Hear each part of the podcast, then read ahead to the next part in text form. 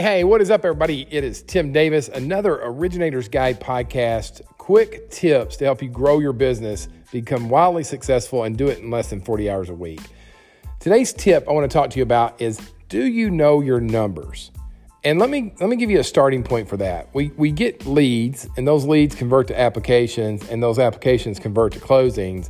But what are your numbers? How many leads do you have to get in to actually get to the number of applications you need? And then what's your conversion rate on those loan applications to actual closings? So let's zero in on two numbers right now. Let's zero in on your credit applications you take in every month. And those are people that have willingly applied with you to determine their credit rating and creditworthiness to get a mortgage loan. That's what I mean by credit applications. How many of those are you taking in a month? Look at your 2019 numbers, see what you took in credit applications. And then number two, what percentage of those credit applications actually converted into an actual loan closing? Now, we did a study recently, and what we found was for loan originators that generated $25 million or more per year, the average number of credit applications they took in were 39 every month. Now, some took more and some took less, but the average was 39. And then out of those 39 credit applications, their closing rate was 30%. So basically, they took in nearly 40 apps. They closed around 12 a month. Multiply that by your average loan size, you'll see where you're going to end up. Now, why is knowing these two numbers so important for your business? Well, number one, when you know the number of credit applications you need, you can look back and see who referred you the most business. And those are the people you need to begin with. You need to spend more time, develop deeper relationships, and find out the people that are in their circle of influence that you don't know that they could introduce you to.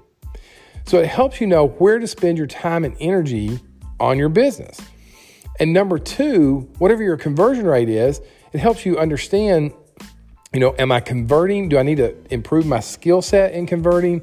Or am I attracting credit applications that just can't convert because of creditworthiness or income restrictions or whatever the case is? So you can figure out, where's my source of business? Do I need to increase the quality of credit applications that I'm getting? And then what could I do as an originator to increase my skill set in converting more opportunities into closings? So right now, I can tell you 39 and 30 is a number that I'm working off of. 39 credit applications, 30% conversion ratio. And then where am I going to get those 39 credit applications each and every month? When you know those numbers, it helps you stay away from shiny objects and stay focused on the things that matter, the income generating opportunities and the relationships that matter most in your business. So knowing your numbers, quick lesson on that today. Hope that helps you out. Hope it blesses you. If it does, please go over to iTunes. Give us a rating on the podcast. That will help us out tremendously. Share the podcast with your friends in the industry throughout social media. And then if you find this on a social media post, make a comment. Let me know what you found out for your numbers and your conversion ratio, and we can talk about it through the social media channels. Guys, I appreciate all of you. I wish you nothing but the best of success. Thanks so much for taking time to listen to the podcast, and I'll be coming at you every day with a brand new podcast, so be sure to check them out. I'll talk to you guys real soon. Take care. Bye.